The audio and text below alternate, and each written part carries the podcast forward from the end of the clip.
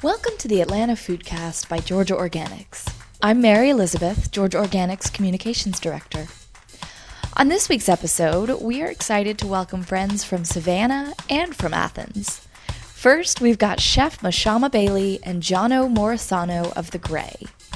And then Lauren Cox, who manages our farm to restaurant program, talks to Shyretha Sheats of The Plate Sale. Thanks again, as usual, for tuning in. Um, if you want to learn more about Georgia Organics, be sure to visit georgiaorganics.org. And in the meantime, enjoy our show today. First up, Chef Mashama Bailey and Johno Morisano are co owners of the much lauded restaurant, The Grey, in Savannah. They're also co authors of the recently released book, Black, White, and the Grey The Story of an Unexpected Friendship and a Beloved Restaurant. We had a great conversation about their book, which is a candid and heartfelt look at race, the restaurant industry, restaurant partnerships, and the Savannah region. We also spoke more in depth about their relationships with local farmers and purveyors in Savannah, the region, and beyond, and how this fits into the equation of any successful chef driven restaurant. Finally, we also spoke about their response efforts in the wake of the pandemic, as well as some of the realities of running a successful restaurant. You can learn more about The Grey at thegreyrestaurant.com and follow them on social media at the handle at The Grey Savannah.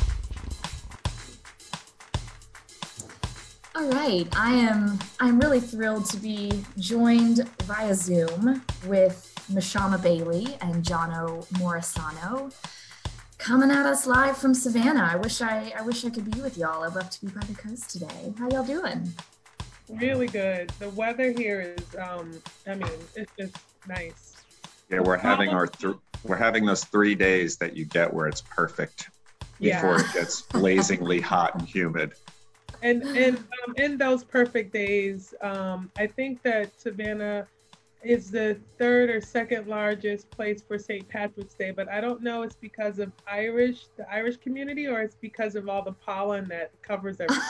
it's just here right now. It's just all green. yeah, it's funny. I, am not really aware why that is that that there's such a good, such a strong St. Patty's Day, but actually, pollen isn't a bad guess. That's a pretty good one. Well, y'all, thank you so much for joining. Um, I am thrilled. I have just been reading through Black, White, and the Grey, y'all's new book. Um, it's really incredible. Um, I want to I want to dive into that here shortly, but first, uh, for our listeners, I'd love to get an introduction of y'all, and um, maybe if you could if you could each go and introduce yourself and a little bit of, a little bit about your background, and then just sort of what is the grey to you? Um, my name is Mashama Bailey, and I was born and raised in New York City. I call myself um, a second generation removed Southerner because my mom grew up in Georgia and we spent a lot of summers in Georgia and I actually spent some formative years in Savannah. But if you ever ask me where I'm from, I always say I'm from New York. I'm uh, the oldest of three, and I've been cooking probably all of my life, but didn't really start doing it professionally until I was in my 20s.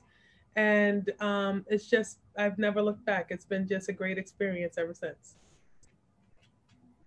Oh, yeah. And plus, um, I have a job. I have a job. It's like, am I talking? Is this a personal ad? So, okay. So, um, I have partners. If it is, her number is 912. yeah, I'll add that to the show notes. Don't worry. Exactly. uh, you know, chef and partner at the Grey Restaurant, the Grey Market, uh, co-author of the Black, White, and the Grey. You know, just been shot out of a cannon, and you know, we're gliding through space right now. So it's feeling really good. Yeah, I didn't even start by listing y'all's accolades, which are absolutely fantastic. And and I encourage folks to go listen to some of the really, really great interviews you've done. But you know, I have a feeling I know your reputation precedes you with our with our Atlanta and beyond audience. So yeah. So I'm Johno Morisano and um, I am business partners with Mashama in the Grey and all things Grey related. Um, we started the Grey like six years ago, something like that. Um, before that, I am also, before Savannah, I am also a lifelong born and raised New Yorker. And I thought you said something really interesting when we were talking before this, which was um, I want to talk about the here and now and the present.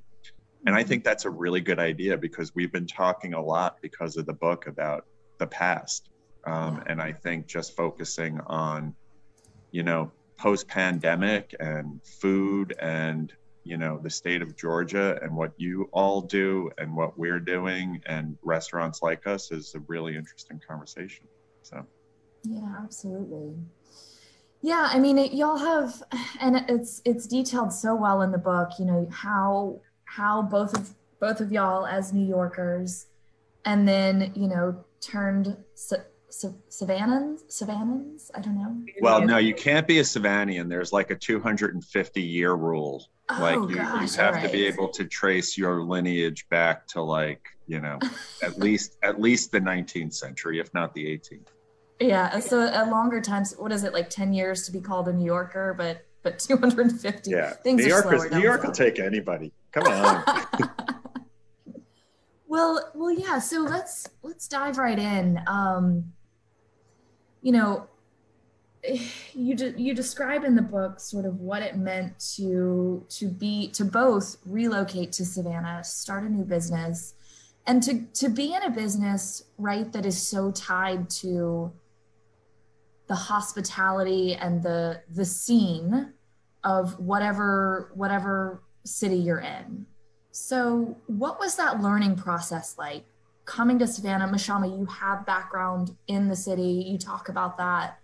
Um, but starting out, you know, kind of what was what was Savannah to you then, and how has it evolved as part of the Grey? Um, I have a funny story. So when I came down, we I was I in New York City, most of the restaurants they have certain farms that they deal with, but it's really a purveyor based relationships when they when they purchase food. And so i came from that. I was i was uh, reared in that sort of working environment.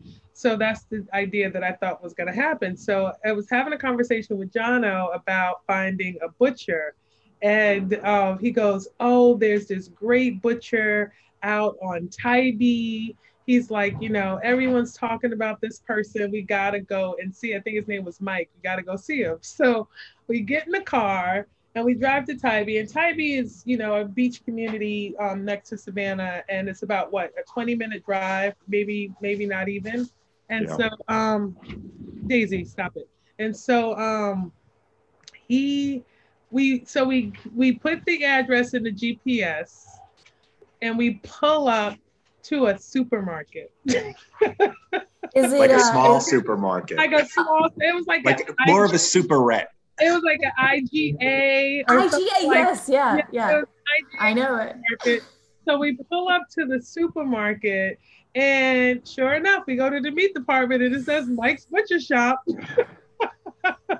been there. I think that means I bought from Mike. Okay. Yeah. And that's when I knew that I didn't know anything about purveyors in Savannah, and I was going to have to try to figure it out. Just and, in my defense, I had never been there. I'd only heard about it in the grape through the grapevine. I never said you had been there. I'm saying that that's that was my first lead. You're not in Kansas anymore.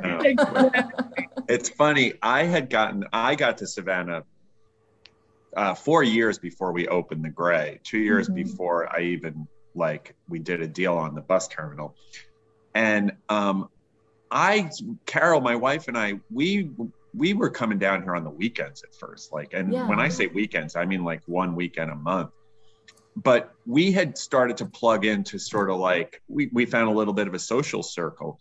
And one of the things that i learned really early on was that savannah is a town of introductions like and maybe that's the south you know i don't know because i don't have a lot of experience outside of savannah.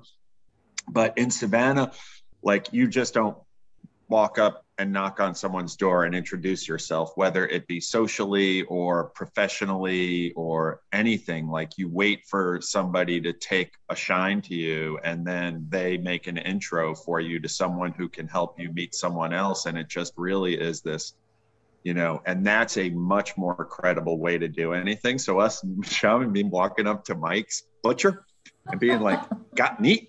you know, it was yeah. I, I agree with that. And then i think um yeah it's a town of introductions for sure. And i think the south is like that. I think you have to know someone to know in order to know someone else. Everything is kind of interwoven. And so um i so then you know the the the floodgates started to open because we started to talk to people. And um one of the people that really helped me navigate some of the older, uh, more established uh, cooks and and in the area was um, um, God, why am I blanking? Oh, John T. Um, John T. Edge. Yeah, sure. I wrote a I wrote a note to him and I told him what I needed and he sent me two names and one of the two people replied and they kind of helped me um, find out more information about what was going on around. And he, you know, and I was able to kind of go back to that well a few times with him in the yeah. first year. So he helped out a lot. Well, and I would assume, um, and I know y'all, you, Mashama, you did an interview recently with Matthew Raiford. Mm-hmm. Yeah. Yeah, yeah. Matthew is a is a Georgia Organics board member and and quite the the hub of connectivity down yeah. in in Brunswick and that area in that area. So yeah, I mean, I think that's a town of introductions is a good way to put it, and I would I would certainly extend that to the southeast. I think, um, I think too. Once that door is open, the floodgates are open. Like once you you know everyone is anxious to connect everyone down here, and I think that's especially especially true in the world of food, and two when you get into the into the farming space and understanding the region. Um, I also think that's a little bit of a generational thing. I think mm-hmm. that, you know, you know, those of us like, and I'm not daring to put myself in a younger generational class, but those of us who are sort of thinking about um, advancing the ball, you know, in terms of yeah. connectivity and food and all that, you know, it's a little easier. But when we got here, you know, like the people that we, you know, that were really growing the food, it was still a little older. It was still, you know, mm-hmm. older generations. And they're very sort of, you know, like they're great folks once you get to know them, but they're a little more guarded on the yeah. um, at the outset. Yeah, yeah. Well, you know, one thing that that y'all speak to in the book, I think it's chap around chapter four that I I really appreciated is, you know, y'all come to the table, y'all come to Savannah acknowledging the the agriculturally rich, but also very troubled history of the area. And so what I'd like to explore is kind of what what was that process of y'all kind of wrestling with what what is Savannah, what is the region from a food perspective, and how how does that show up in the great like from the menu or the experience? Um Cynthia Hayes, who uh, mm. was founder of the um, African African American South, uh, South, uh, SAAFON, SAAFON, yeah, SAAFON. yeah, yeah. She um she helped connect me to different types of farmers. Mm-hmm. So it mm-hmm. wasn't just uh, vegetable or produce. It was it was there were oyster farmers and um and um and so on and so forth, right? So she helped oyster farmers, produce farmers, cattle farmers. She helped introduce me to sort of one of her. She even introduced me to um, Matthew Raiford, and mm-hmm. Matthew Raiford introduced me to the, my representative from like Cheney Brothers. We use Cheney Brothers here and um, they're located in, uh, based in Orlando, Florida, but they're a smaller hub, and that's where we get our paper towels and our dry goods from. So, yeah. it, like, I just she kind of like helped me kind of set up shop. But one of the people that she introduced me to was a man named Wilson Moran, and he's like sort of a, a local. He's a he was a police officer in Darien County, but he's also like a Geechee Gullah historian. And yeah. talking to him, um, I started to un- I started to get the feeling for what people were eating and why they were eating things, and then I started going down um, chasing recipes, old school recipes. So yeah. using the Savannah cookbook and looking at the different ways that they would do crab or the different perloos or using um, you know hearts of palm. Mm-hmm. and like so then i started re- then i started asking farmers about ingredients that would i would find in this book that was published almost 100 years ago. And a lot of those ingredients weren't being grown like you know still i think they took up too much agriculture or they just kind of like depleted the the crops and and stuff like that. So um I, I that was my approach. I just sort mm-hmm. of i think oral history mm-hmm. and um, trying to invoke some of the feeling of what the older folks or how the older folks ate and yes. and trying to search it search those ingredients and use those ingredients in that way instead of sort of this current way that we're using them which I still kind of go back and forth. Like there's this traditional, like kind of homey feeling to the food, but I do try to elevate that. Um, mm-hmm. Um, so I want the flavors to invoke the memory, but I don't necessarily want it to look the way it does yeah. you know? So. Yeah, but what a cool, you know, I've, I've always thought of the restaurant as a space that definitely serves a storytelling function. And I think especially because, you know, it's, it's, it's scary that, that oral histories seem to be getting lost in the shuffle of technology and social media and things like that. But I really do, it's, it's always, um, exciting to hear that chefs are doing that, that you are kind of taking on that oral history, you know, through your lens, but keeping it alive. Um, one of the things, that, sorry, one of the things yeah. Mashama said to me early on when we, when she got down here and we started to explore things, because we had this sort of early bad experience at a pig farm where we went there and I had never really even been to a farm before, yeah. like not a farm that you actually got your food from.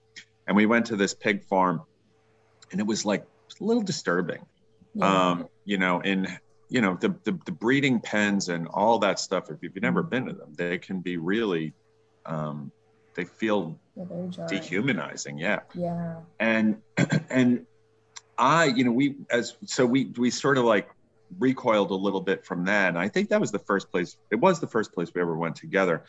And we had spent our time getting to know each other in New York City in restaurants, frankly, because we'd go out to eat a lot. And when Mashama got down here and was trying to find her way in the things that you are talking about with her, um, she started to say, you know what? I don't really care how they eat in restaurants down here, I want to know how people are eating in their houses, you know, mm-hmm. and that's what I'm really, really interested in. And I think that, you know, in retrospect, that was a big driver for how you approached um, tackling sort of food and what was grown and how people were using it. Yeah. Yeah. Yeah. Yeah, for sure. Because it just didn't seem, um, it was, I, I because the southern food in the city was talking was speaking to a different narrative that i didn't mm-hmm. think was um, realistic or representation of what you would even see in the farmer markets here so like we have these huge muscadine grape seasons and you don't see them on anyone's menu yeah. you know but they're but like you have you can have bushels and bushels of them for weeks and no one uses them so yeah. I didn't think that what was growing here was being used in restaurants, and the, and a lot of the menus weren't changing as frequently mm-hmm. as I expected it to, um, being in a place with so much produce and so much bounty. So I didn't I didn't want to rely on what everyone else was doing. I just wanted to focus on what I wanted to say and how yeah. I wanted to cook the food, and I needed inspiration.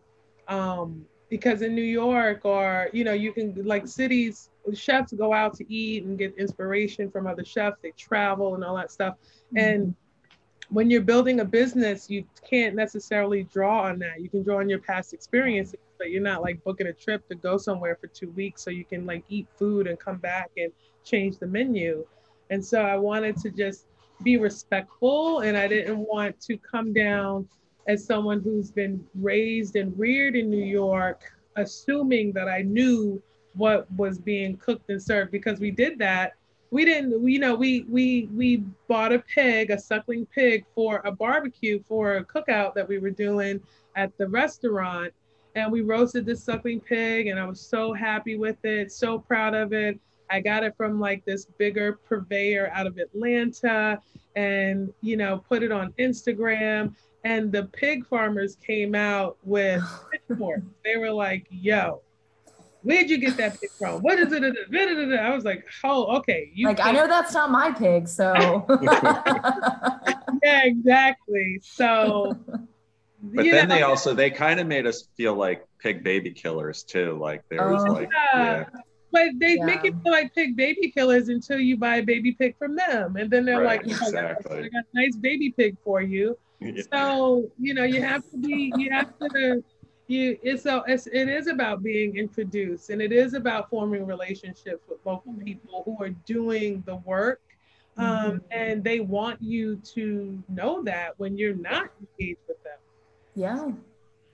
Well how has that tra- you know um, hopefully you've made peace with the pig farmers of southeast of the of the coast coastal region but yeah. um how have how have those relationships been playing out for y'all? And you know, I know something we need to address the pandemic elephant in the room, of course, but but you know, within the operation of the Grey, I guess within the past, you know, let's say two years, um, what have farmer and seasonal relationships looked like for y'all?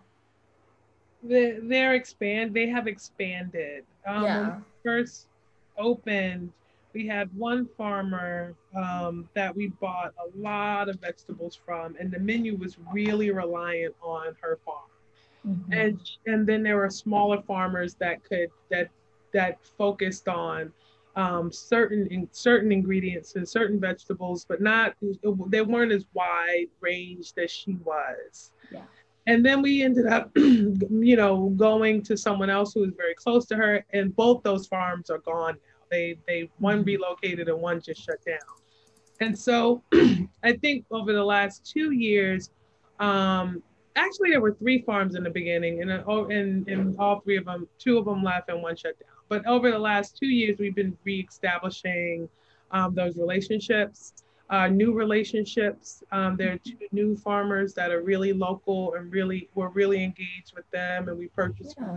from them every week. Um, but it's hard if you live, you know, too far out of the city because a lot of these small farms, especially black farmers, don't have the infrastructure to mm-hmm. come, you know, three hours over on a Saturday to drop you off produce if you're spending, you know, two, three hundred dollars a week. They need more than just me to um, buy from them. So mm-hmm. you start to you start to um, those though you, that part starts to dwindle out a little bit so for finding yeah. people with the infrastructure to deliver to us and on a weekly and consistent basis is becoming the newer challenge mm-hmm. in the mm-hmm. last two years because the ones who were closer um, they're gone yeah yeah you know that's something I, I, we hear across the state yeah go ahead no i was going to say i think they're also like you know in savannah um, and I, I don't, you know, I think that for most of the time we've been here, we were the only chef driven restaurant, right? Mm-hmm. There were other restaurants that are known for specific things. When we got here, the Florence was open, um, one of Hugh Acheson's places, and Kyle was, you know, that he was making it a chef driven restaurant, but it just never got the traction, you know, and so we we mostly had the market just to us from a chef driven point of view. And i don't say mm-hmm. that as a good thing. I say it as a bad thing. Yeah. Because you know that makes it you know economically challenging for farmers to serve this city when there's only one restaurant that doesn't have a Sysco truck in front of it you know every morning or you know a us foods truck in front of it every morning. And i totally get why you know i think they have quality product and it's it's economically good product, but it's not directly connected to what we're doing. And now, you know, we've got Chino over at Husk, who's, you know, really tied into the farmers. And we've mm-hmm. got Common Thread that just opened. And, you know, they've got another place in Bluffton called Farm, and they're tied into the farmers. And you know, the more of that, and the more that all of us restaurateurs, chefs, are talking to each other and you know and and cooperating about getting farmers down here the better off we're going to be you know mm-hmm. and and and i mean that as an ecosystem not as a restaurant. Right, right. and if the ecosystem like this is just normal if the ecosystem is healthier then all the things that grow in it are healthier. Exactly. And in savannah like there's more of that happening but there's still these outliers of people you know and restaurants and and chefs who are like I got mine, stay away from it. You know, there's still some of that going on here where I think in the larger markets like Atlanta or New York, like people realize that when, you know, we all do better when somebody does better. So we should all be nice. pulling in the same directions. And I, I, mean, the farmers, the restaurants, the growers, the ranchers, the fishermen. Um, yeah. Yeah. And I think Savannah, I think the pandemic was challenging, um, and I don't want to s- swap over to that, but I think it's starting to move in that direction mm-hmm. just by you know virtue of the places. Like I find myself going out to eat more often now to the yeah. at places that I the type of places I like to eat at. Yeah. Yeah. yeah. And there's a lot of truth to that because there are a few, there's probably three or four purveyors that we reached out to in the beginning. Mm-hmm. And um, they just weren't even thinking about coming to Savannah and yeah. now they're here once a week you know because of restaurants buying from them and they're yeah. in, in, in so the more people who come and open up good places um, and revamp their menus or, and engage with these local producers then the more local producers can thrive here mm-hmm. so pretty- yeah mm-hmm. Yeah, just well, on the just because I brought up Kyle a, a, few minutes ago, Kyle Jacovino, who was the CDC at um, the Florence when it opened. You know, Kyle now has Vittoria Pizza, right? Mm-hmm. And if you're within 250 miles of Vittoria Pizza, you need to eat it because it's like ridiculously good. but we went over there on Saturday, um, my wife and another guy we work with for lunch. And Kyle has a market pizza always on his menu and his market pizza had all of the same greens on it that we're serving in our winter salad on our menu, right? And right. it literally connected for me that, oh, this is how you make this work. Is yeah. Kyle's buying the same stuff from the same high quality local grower that we are. He put his on a pizza, which was one of the best pizzas I've ever eaten in my entire life. And I was just like, it just like the dots are immediately connected for you you know? Yeah.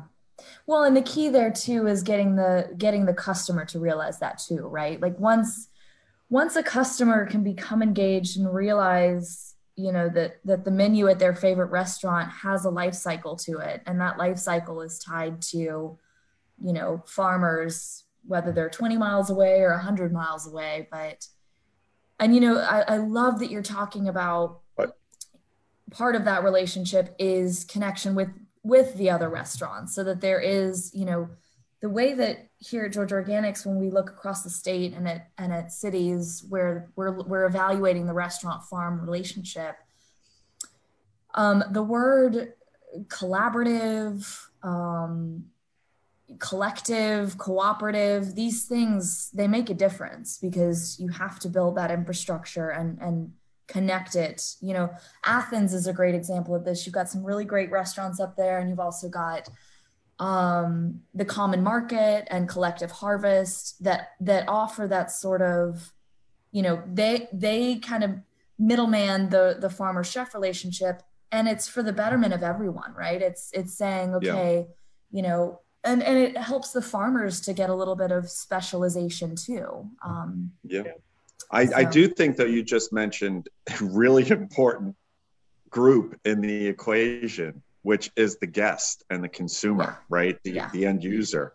Um, because not only do they need to be educated on um, you know where the food is coming from and i think that you know restaurants around the country have gotten better at that in the 30 years i've been eating in restaurants mm-hmm. um, but they need to be educated on you know how much it costs to grow greens at a two person or grow heritage grain or grow heritage rice or you know or just um, you know field peas down in Sapelo on a two person farm versus hydroponically, which are delicious mm-hmm. on, you know, on a major operation that's supplying, um, supplying restaurants all over the country and why it's important to for the for the the health of the the local community the regional community to support those local farmers like they need to understand you know why oh man, I, you know, if I go to that place, I can get twice the amount of food for half the price. It's like, there's a reason for that. There's a reason. Nobody's yep. gouging you. You know what I mean? It's like, and the reason this is, is a different product, too, right? Yeah. Yeah. Yeah.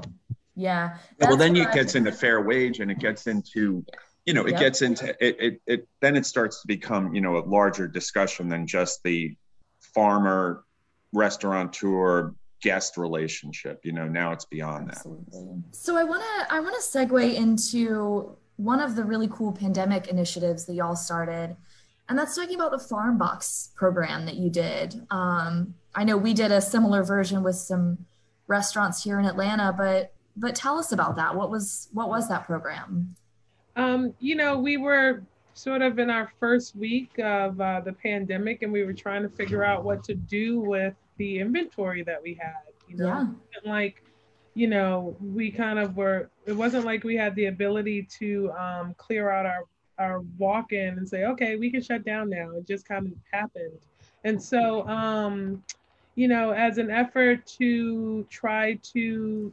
remain engaged with our staff while they were being furloughed, and also remain engaged with our purveyors that we were just hitting our stride with. And when I say yeah. purveyors, I mean our farmers and even mm-hmm. some of our purveyors, purveyors um, donated some things for the farm boxes. So yeah. we so that was really the the the the reasoning behind it. I just mm-hmm. we didn't want to lose those contacts and my the fear was that these farms would go under if they weren't um, you know if they couldn't sell their crops. So you know they they they dropped us off produce at wholesale and a lot of the management team came together on Saturday mornings and we put together boxes and we weighed out, you know, we weighed out things evenly and we not only um, gave farmers farm boxes to our um, staff, but also the neighboring restaurant community, the staff of the neighboring restaurant community in the downtown area, all mm. by you know donations. It was all donation based. It was a lot of people um, who came to the Grey and and were fans of ours and loyal um, guests. And mm. they, you know, they they cut checks and they were able for us to stay engaged with our people, um, both employees and our farmers. So it was really yeah. um, a very heartwarming thing in the beginning of something that was really, really scary. Yeah. Our, you know, we were really, we didn't know what was going on then. So we were yeah. just like, ah, no. let's do something. And yeah. So, Sorry. Mm-hmm. Yeah. We, um, yeah, we just called our guests, like, we called some people we knew who were regulars and we're like, we need $2,500 a week to buy produce. And with the $2,500, we made 100 farm boxes every week yeah. Um, and that went on for eight weeks. It was longer than that, I think. No, it was it was it was between ten and twenty thousand in total donation. I remember. Wow. Yeah. Um, that we raised, um, and um, yeah, and uh, yeah, the farmers were happy, and the team was happy, and other restaurants were happy, and it, you know, really, it was like it was really a way to get together socially distanced on a Saturday morning yeah. and you know and like do stuff together. We did it all out in the yard at the Grey and people came masked and we had tables between us. It was but it was like it was definitely the high point of everybody's week for those first couple of months of the pandemic. Yeah, yeah. It, was, it was a good way to check in, see people, um, and just, you know, see the community. It was really, it was really, really, really positive. Well, I know from our perspective um, here in the Atlanta area, the program we were doing, which was very similar, was called Food Fight Georgia, and you know it it was something that was really special and immensely valuable for the farmers because I know, like y'all are saying, like you know, we were heading into spring, right? Everyone's like, all right, great, we got stuff's coming out of the ground. This is going to be exciting you know, and then the bottom drops out. And even for farmers that might have a good market business, um, if you just all of a sudden that wholesale business is pulled out from under you, it's it's a real scary place to be. Um, so I know I know from our end, yeah, it was something that the farmers could like, okay, of the many things that that were stressful, that was one thing they breathed a little bit easier about. Um, mm-hmm. Um, to have some of those funds going in, and then you know, like I'm sure your team, that one of the coolest things from my perspective, I, I run our social media and whenever the restaurant teams would pick up their boxes on Wednesday, it was like, it was like those YouTube like unboxing things, right? It's like, oh man, look at these green onions. God, they smell so good. I'm like, oh yeah. yes, eggs, you know? Is that something that y'all, so I mean, like a, a moment of bliss in this oh no, I can actually remember like, oh my god, look at those green onions, and oh my god, look at those eggs. I'm not kidding. Yeah, yeah, like, yeah, yeah, yeah. And you know, too, was, again, yeah. we're talking we're talking about you know the the server as such a valuable piece of of the storytelling. And and i know one of the things that we witnessed is a lot of these servers like they, these might not be things that they can either have access to or can afford to pick up for their weekly meal planning but but it was a way for them to connect with this food. And and that that then you know prompts them now that we've got you know a little bit of patio seating here and there some indoor dining they have a better connection to the menu um, and therefore to the farmers too which i think is really cool. and also when they were cooking up the food every week everybody was instagramming it and facebooking yeah. it and all of a sudden like it's like you're looking at you know someone who you didn't know could cook and they've got to put together like this crazy, you know, creative dinner, you know, and yeah. it's like, oh wow, that's not bad. You, you know, yeah. it was yeah. Yeah, they didn't. Yeah, and that created another level of camaraderie. Yeah. Mm-hmm. Well, y'all, I'm so grateful that y'all did that because I know that was something that that had a big impact in, you know, your your community within the restaurant and of course the farming community just to show show support and kind of mutual investment. So so that was great. Um, gosh, again, like I can't wait to continue reading Black, White, and the Grey. I feel like it's it's so much more than I thought it would be, and I I hope that doesn't sound shady to say, but like I kind of was was looking forward to like, okay, good. I love a good restaurant memoir, but y'all, this is yeah. a meaty, challenging book.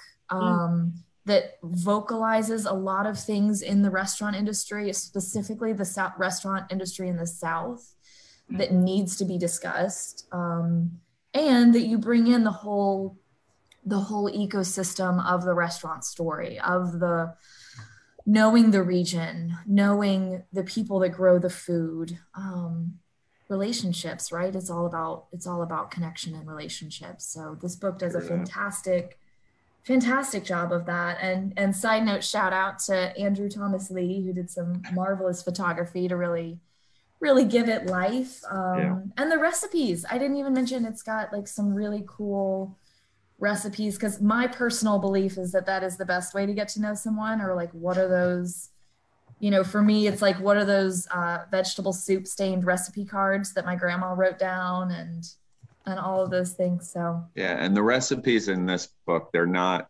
the grey menu recipes. They're literally mm-hmm. things that Mashama and I have either eaten together over the course of our getting to know each other, or cooked together, or cooked for people together. Um, so they are really personal um, yeah. and just food that we love. We've made two of them together in the last few weeks for different like book events. Really? Dirty rice and the wings, and I got to tell you, they're both both recipes were outstanding. Oh, good, good, good, good. Those that sounds like a good a good combo too. yeah. yeah, very good. Well, awesome. Well, yeah. I mean, if if I could say anything, I think I would just say it's a very vulnerable and honest book that also ties food into it in a comforting way. I think so. Just well done. It's it's really incredible. Thank you. Yeah, Thank and, and on that note, how can people buy Black, White, and the Grey and, and generally connect with y'all? Um, I think that you know we're we're both huge fans of local bookstores. So Absolutely. you know, I think certainly in the South, your local bookstore is going to have it. Um, you know, East Shavers here in Savannah has a large supply of them, so you can always go to their website. Awesome. And you know, there's always Amazon. They sell a yeah. lot of books. So yeah, I I vote here over at Georgia Organics. We're all about the local route. So yeah. I know um Mashama, we're I'm in conversation with um, someone from your team and A Cappella Books here in Atlanta. So hopefully we can get that get that squared away to do something fun. A Cappella that's is going. Over... Yeah, that's going. we just haven't to nail the date on that. Yeah, yeah, yeah. yeah. So we'll be yeah. sure to share out details on that. That's going to be exciting. Yeah, that um, A Cappella. There's a great one to get it at. Yeah. Oh yeah. Well, y'all, how can um how can folks find the grey website, social? We'll be sure to share that in the show notes. But website, anything y'all have coming up? I out. we're we're still in pandemia, yeah. but yeah. yeah, it's a very whole. You know, it's funny because there, there, it is a very hopeful time. It's um, scary, but there's so there's there's room. There's room to run, and it's nice to see that the managers that were with us, there's some that we, you know, that we that we lost and have moved on to different things, but the ones who've stayed are really dedicated. So it's kind of it's kind of it's kind of nice. Very yeah. hopeful, but we have a lot going on. I can't. I have to look at my camera. I mean, my um, calendar in order I, to. I will tell you, we the biggest thing we have going on, which keeps us up at night, sweating bullets, quite literally, is we're opening two new places in Austin, Texas this summer. Yes, I saw that. Um, Great news. Congrats. Yeah. So that's going to be um, challenging and fulfilling and exciting, and hopefully we don't screw it up. And if our partners are listening, we won't screw it up. I promise. Yeah, absolutely. Y'all got this. Y'all got it. well, Mashama, Johno, thank you so much for joining us on the Thanks, Atlanta man. Foodcast. And hopefully we'll have many future conversations with Georgia Organics and the Grey and, and wishing you all the best. And good luck in Texas. I know it probably won't be as, as home sweet home as Savannah is now, but you know, I like those Texans. They're pretty good. Yeah, they're not bad. Well, thanks, y'all, and thank um, you. I hope everyone can can check out this book this summer. It's, it's going to be a good read. Thank, thank you. you. Thank you. Thanks, Mary Elizabeth. Next up, Lauren Cox, who manages Georgia Organics Farm to Restaurant program, spoke to Shyretha Sheats of The Plate Sale, an Athens and Atlanta based group co founded by Shyretha and her husband Michael. Their current projects include a dinner series, a farm restoration, and a restaurant startup. They discuss these exciting projects, particularly their work restoring and establishing a farm near Athens and navigating the pandemic as entrepreneurs. To learn more about the plate sale, visit theplatesale.com and follow them on Instagram at theplatesale. All right, I'm going to start. Okay. Hey everyone, listening in. Um, this is the Atlanta Foodcast uh, with Georgia Organics. My name is Lauren Cox. I'm the Organic Procurement Coordinator and I run the Farm to Restaurant program uh, for Georgia Organics. I am here today, super excited to interview the amazing, talented Shyretha Sheats from the Plate Sale. Um, super excited to have you. And um, we are coming full circle. We are almost a year and three months since the last time we talked to you. Right? Is that right? That is right. Yeah, that's about right. It's in uh, 2019.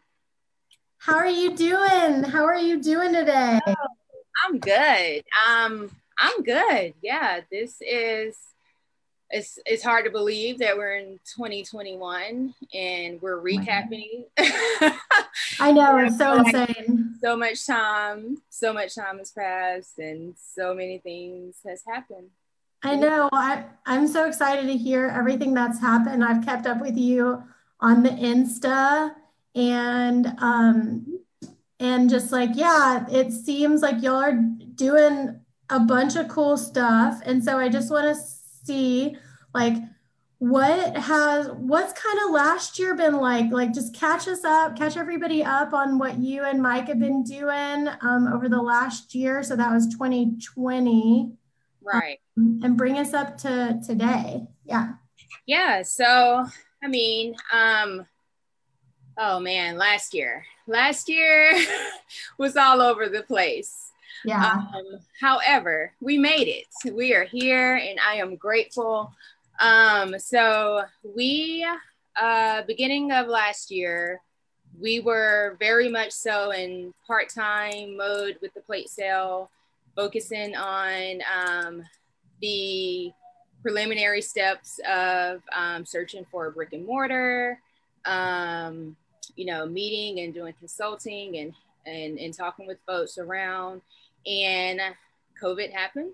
And yeah. uh, that kind of just put a pause on those steps we were taking, um, mm-hmm. along with, you know, of course, us and the world being laid off. And um, we then decided that we had to, I mean, we really didn't have a choice and uh, took on the plate sale full time um, and became full time entrepreneurs in the midst ah. of a pandemic.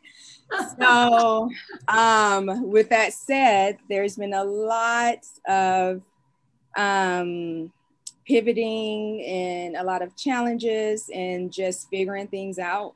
Um, but we took on um, we were popping up, you know, pre-COVID, and we had landed at Hendershots on a, a weekly basis. Um, so once okay. we took on uh, the plate sale full time, we decided just to be here on a full time basis. So initially, we Hendershots has pretty much allowed us to use their vacant kitchen um, okay. for us. So we operate out of the coffee coffee shop and uh, we served lunch um, five days a week. Yeah, I believe right at the beginning, starting last March, March, April. Um, wow, that's like full time. Yeah, like pop. I guess you could call it a pop up, right. straight up full time, five days. Right, right. We were just like, okay, this is less of a pop up and just more of like. I mean, we looked at it as a way of saying, you know, what would we do if this was we were in the middle of, you know, owning a restaurant and mm-hmm. to serve uh, the community. So we decided to first focus on lunch um, just to give us a little work life balance and also be able to take care of Luna. Um, so we were here five days. Um, that grew into, you know, offering uh, weekend hours. Um, and since then, we have cut the lunch hours um, and we're focused only um, on weekends, on Friday and Saturdays, uh, Hendershots have they have live shows that they've introduced with limited capacity um, seating. Okay. So we're cooking dinner on those nights, which have been it's been great to kind of get back into the groove of serving guests and engaging and um, talking about the food that we're serving. Um, and yeah, the uh, the farm is the other side of this, as you know, but we'll talk about that in a minute, I guess. Yeah. Yeah. And so for folks who don't know where Hendershots is in Athens, so it's in Athens. It's where is it kind of in Athens? It's uh I mean, I guess it's like south downtown, I guess they would say here, but uh I would say off Prince Avenue, um in the old uh or in the bottle works Oh yeah. Okay. Yeah, yeah, yeah, yeah. So in the old like Coca Cola uh, bottling plant off Prince Avenue. Cool. Um, yeah, um, I'm curious. Like, what kind of clients do you get? You know, what kind of Athens being such like a college town, and then also, you know, I guess I don't even know if p- students are in school or if there is. Um, if they're everybody's doing remote because Athens is such a college town in the summer right. Clears out and you get all the locals. What have the folks been like that come to the plate sale and come to Hendershots and do most of them come there because they know that y'all are there or is it kind of like walk up happenstance and yeah um it's evolved for sure initially it was more of probably more of walk up like, oh, who are these people? Oh, you have food yeah. now, you know, and more. Um, the way Hendershots is running right now is that there's a garage window, and um, Seth is the barista. He's the one that everyone talks to, and he's helping us take orders as well. So when folks have come to order their usual coffee, you know, they'll see the our menu posted, and they're inquiring more there. So that's kind of how it started it was um, more of his clientele or you know his regular customers um, since then though as we've just put ourselves out there a little more and um, talked about it and you know tried to let people know as much as we can that we're here um, we've seen that switch to people coming to eat mm-hmm. with us um, whether they've been to Hendershots before or not um, and also we've seen a growth in kind of like repeat customers um, which is really cool. And then we have, I mean, being from here, we have a um, awesome group of folks that have supported us just because, just because, you know, they're like, oh, yeah. they've seen us do stuff, you know, in Atlanta and other places, but we hadn't done much here in Athens up until now. Um, so we've got to introduce to introduce who we are and what we've been doing all this time to, to friends and, and family. It's been really cool having families stop by and eat with us as well. Oh my gosh, I bet people are so excited to have y'all um, in Athens. And I mean, I would be really excited to have y'all in Athens when I was living in Athens. I'm I know. Atlanta now, and y'all. I know we missed each other. I know, like two ships of the night. Um, right. Well, so okay, cool. So what's going on with the farm? Yeah, so what happened with the farm last year? I saw some videos. Yeah. So so right as um, COVID affected us, we were actually planning to move onto the farm in uh, the farmhouse there. Um, this is my grandmother's home, which I grew up um, next door. And so it's kind of like going back home for me. Um, but this is the home that hasn't been lived in for like eight, eight years or so. Mm-hmm. Um, so we moved back there at the same time, we've been tackling uh, like construction projects at the house while also living there, while also a lot of clearing and cleaning of the land. Um, around this time last year, Three Porch Farms came out, and I saw that. Well, prior to that, we had a really dear friend come and clear about it's a little less than an acre um, of pasture that had just overgrown trees everywhere. So he came and cleared that out. Um, and then Three Porch followed up and uh, tilled a plot for us, and it was beautiful. And we threw in cover crop um, over the fall season. So they actually have volunteered to come back out this spring. Awesome. Um, and till that in, and then we'll just continue. I mean, the plan right now is we are working on this week or not this week we met this past week uh, with a weller. So we first have to get a new well installed. So that's happening. He says we're about five weeks out with that. Wow. Um, after that we'll have an irrigation design formalized and we'll be putting in uh, irrigation and micro irrigation. And then um, right after that is the high tunnel. So right now it's a lot of just clearing and taking the steps to implement those things before we just dive deep into like planting. Um, we're just rotating cover crops, helping um, uh, mm-hmm. just prune, get things back healthy, uh, incorporating pollinators. We'll have probably some herb beds and flower gardens and things around. Um, but don't see us really planting in rows or, you know, on a larger scale until next spring or so. Yeah, man, it's like such a life project, right? Yeah, exactly, exactly. And I'm glad you say that because it's been a lot of like, what's going on with the farm? Are you done? Are y'all done? like, it's not done. I don't think it'll ever be done. I mean, even when it's where we, you know, dream of it being, I still see it as a living thing. It's going to evolve. I mean, you have to, it, it evolves. You, you can't plan in, you know, you can't do the same thing you, you do each year. So it's always it's always changing. Yeah. Yeah. I would love to think of it as y'all's like, I started thinking about this phrase called a working retirement, you know? Uh-huh. like, okay, like I can go in, go in and do the things in my on my land, you know, on right. family land, walk out and see that, and then, you know, be working because it's it's like always again like you said yeah it's always a, a progression or a evolution or yeah and i think too it's it's you know for us it's more about preservation and making sure i mean our ultimate goal is just that whoever comes in behind us, whether it's a family member or you know someone passionate about growing food or whatever it is, like it it's bigger than just being a farm. Um, so that's why, yeah, there's no necessary necessarily a timeline or a deadline for everything happening. Um, Yeah. and yeah, yeah. So we're excited as you know we do see progression. We can see these like things that we've been working towards, like finally kind of happen happening and coming into fruition. Yeah. Well, even though it is a progression, I will say, what are some, I want to know what are some of the things that you're excited about growing out there, Yeah. incorporate into your menu, the cocktails, the, the food, something like that. Yeah. Um, we're really big. Uh, well, first, well, let me let me think about this. Um, there's different sectors that I see. So the first thing would be um, building garden beds in particular.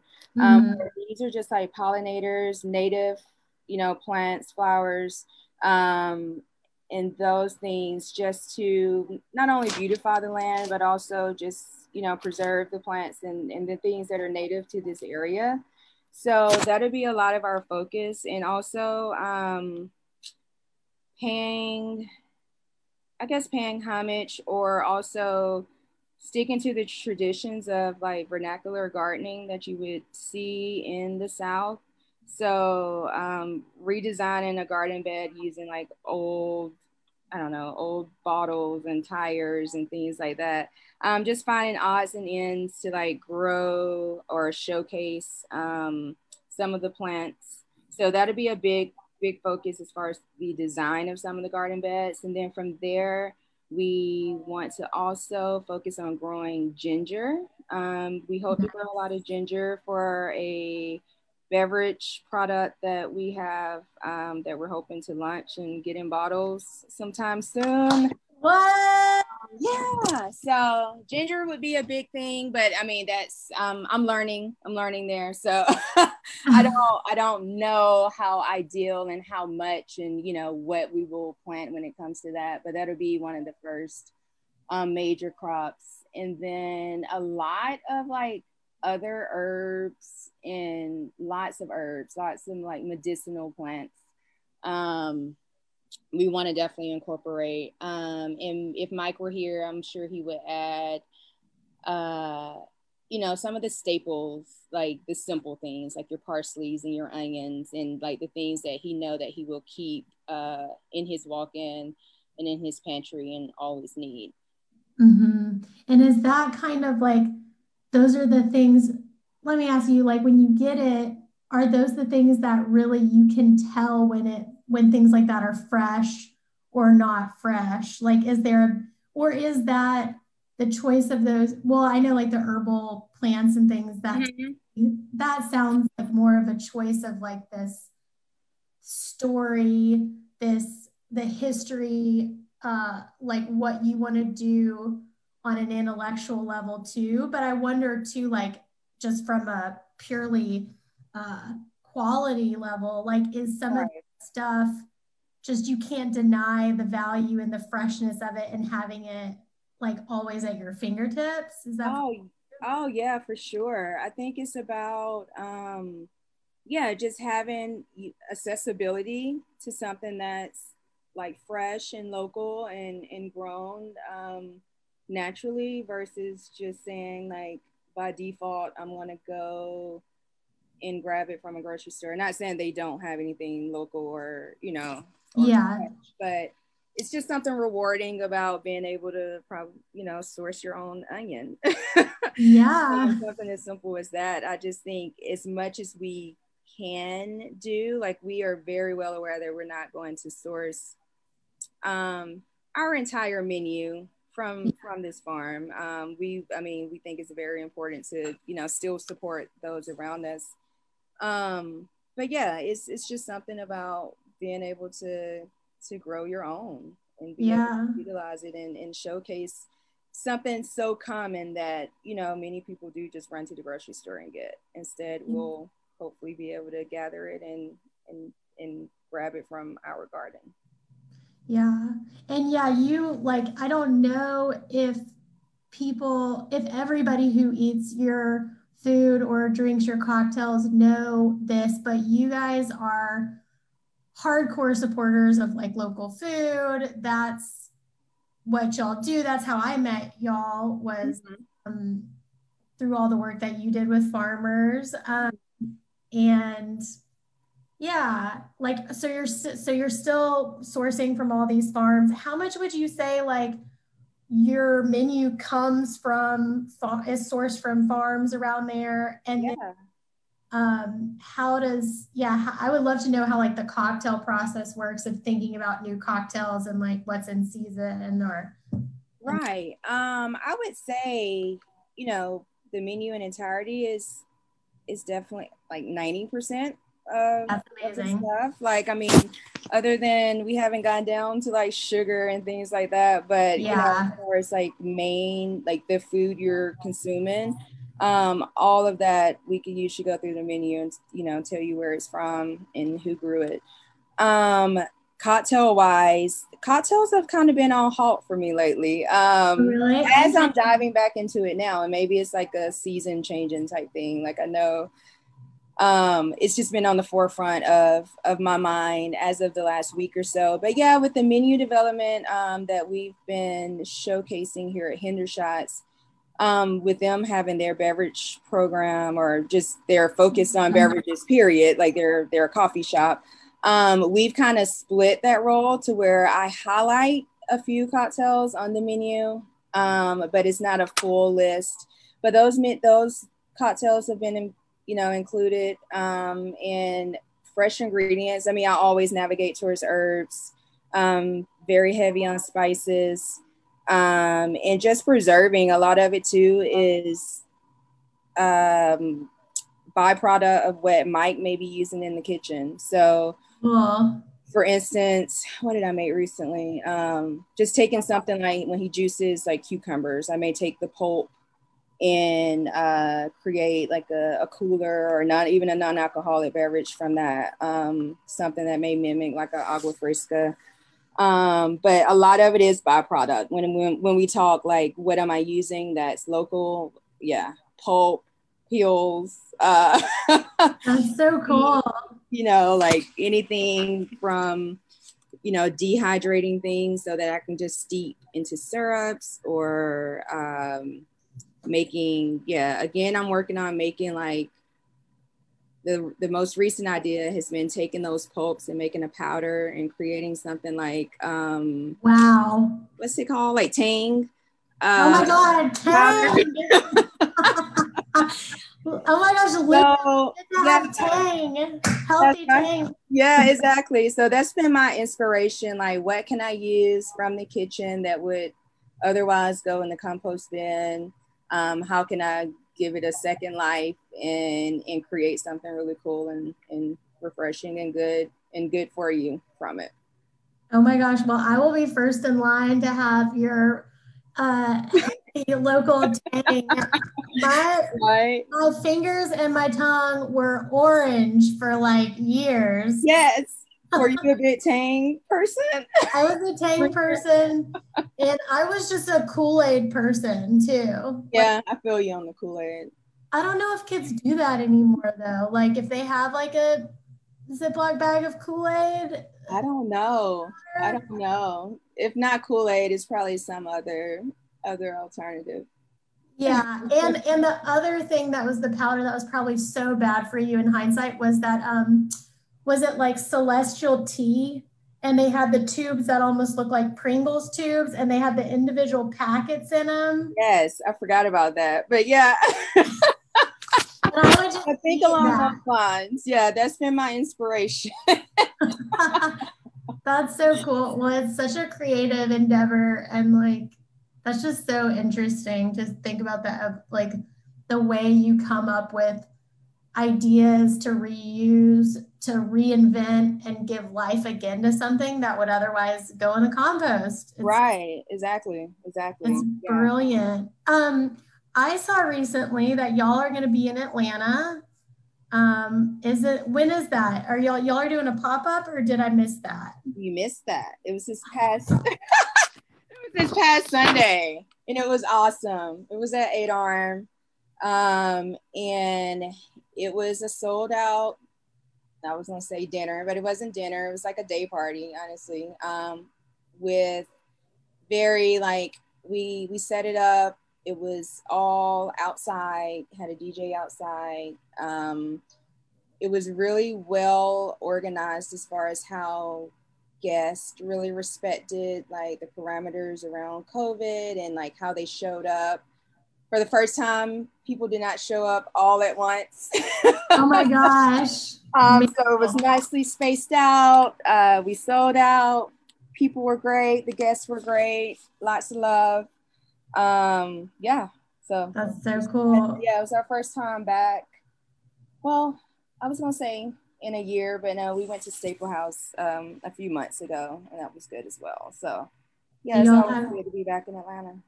Yeah. Do y'all have anything else on the horizon for Atlanta? Selfishly asking.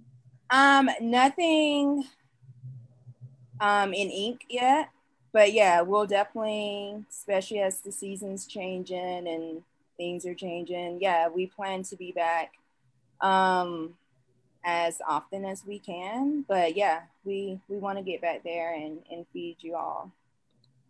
Um. Oh well, I can't wait to have y'all back. I can't believe I missed that. That I like saw it on my Instagram, and then but it's been crazy too. It's been crazy. Yeah, it has. Yeah. And yeah. keeping up with everything on Instagram is really hard. it, it's like a blessing and it's also a lot to take in. And so you got to just like put it away. Yeah. Yeah. I'm good with that. I'm good saying like it's, it's, it's too much right now. yeah. it's a lot sometimes. Um, well, Speaking of, um, I just wanted to make sure I asked about Luna. How is she? Doing? Oh my gosh, little Luna.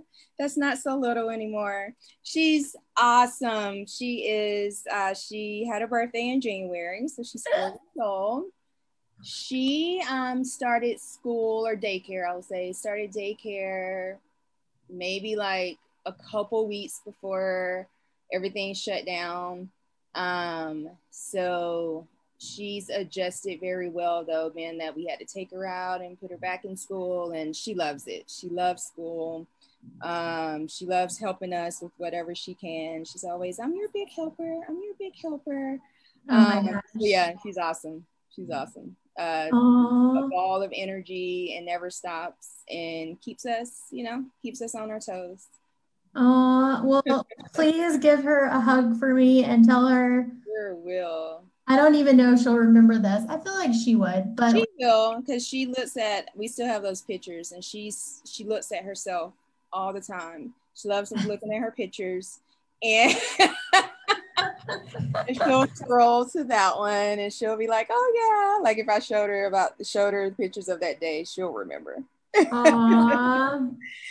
um well, so last question, because I know I'm gonna I'm gonna give you the rest of your day back. I'm so glad. Oh, that you're good. Um, what what do we have going on for this for the next couple of months? We're we're gonna just yeah for the I want to support you. Um, how yes. and tell us tell us what to do. Yeah. Um, I would say you've caught us in the middle of another kind of transition um, for the next month, month and a half, we do it's plan to still be serving at Hendershots um, Friday and Saturday. Um, from there, we'll still be here um, serving as well, but we plan to introduce some other events and dinner type things um, coming up and just more so more work um, at the farm. So some project days we really want to implement once a month.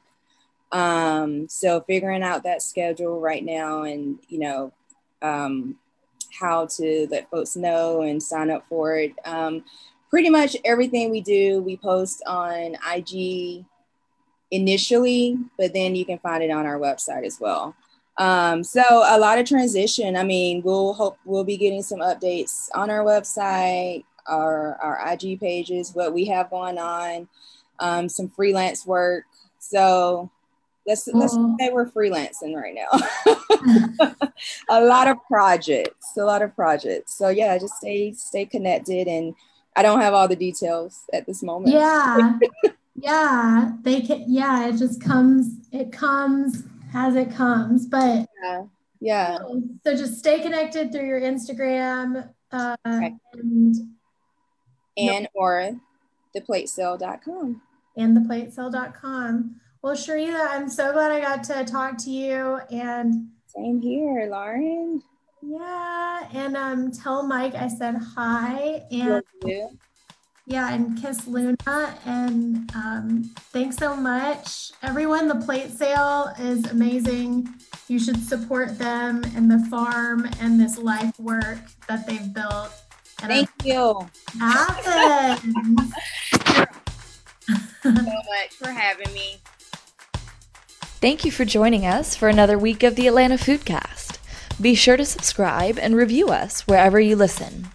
And to connect with Georgia Organics and become a member, visit georgiaorganics.org and follow us on social media at Georgia Organics. We'll be back in another few weeks.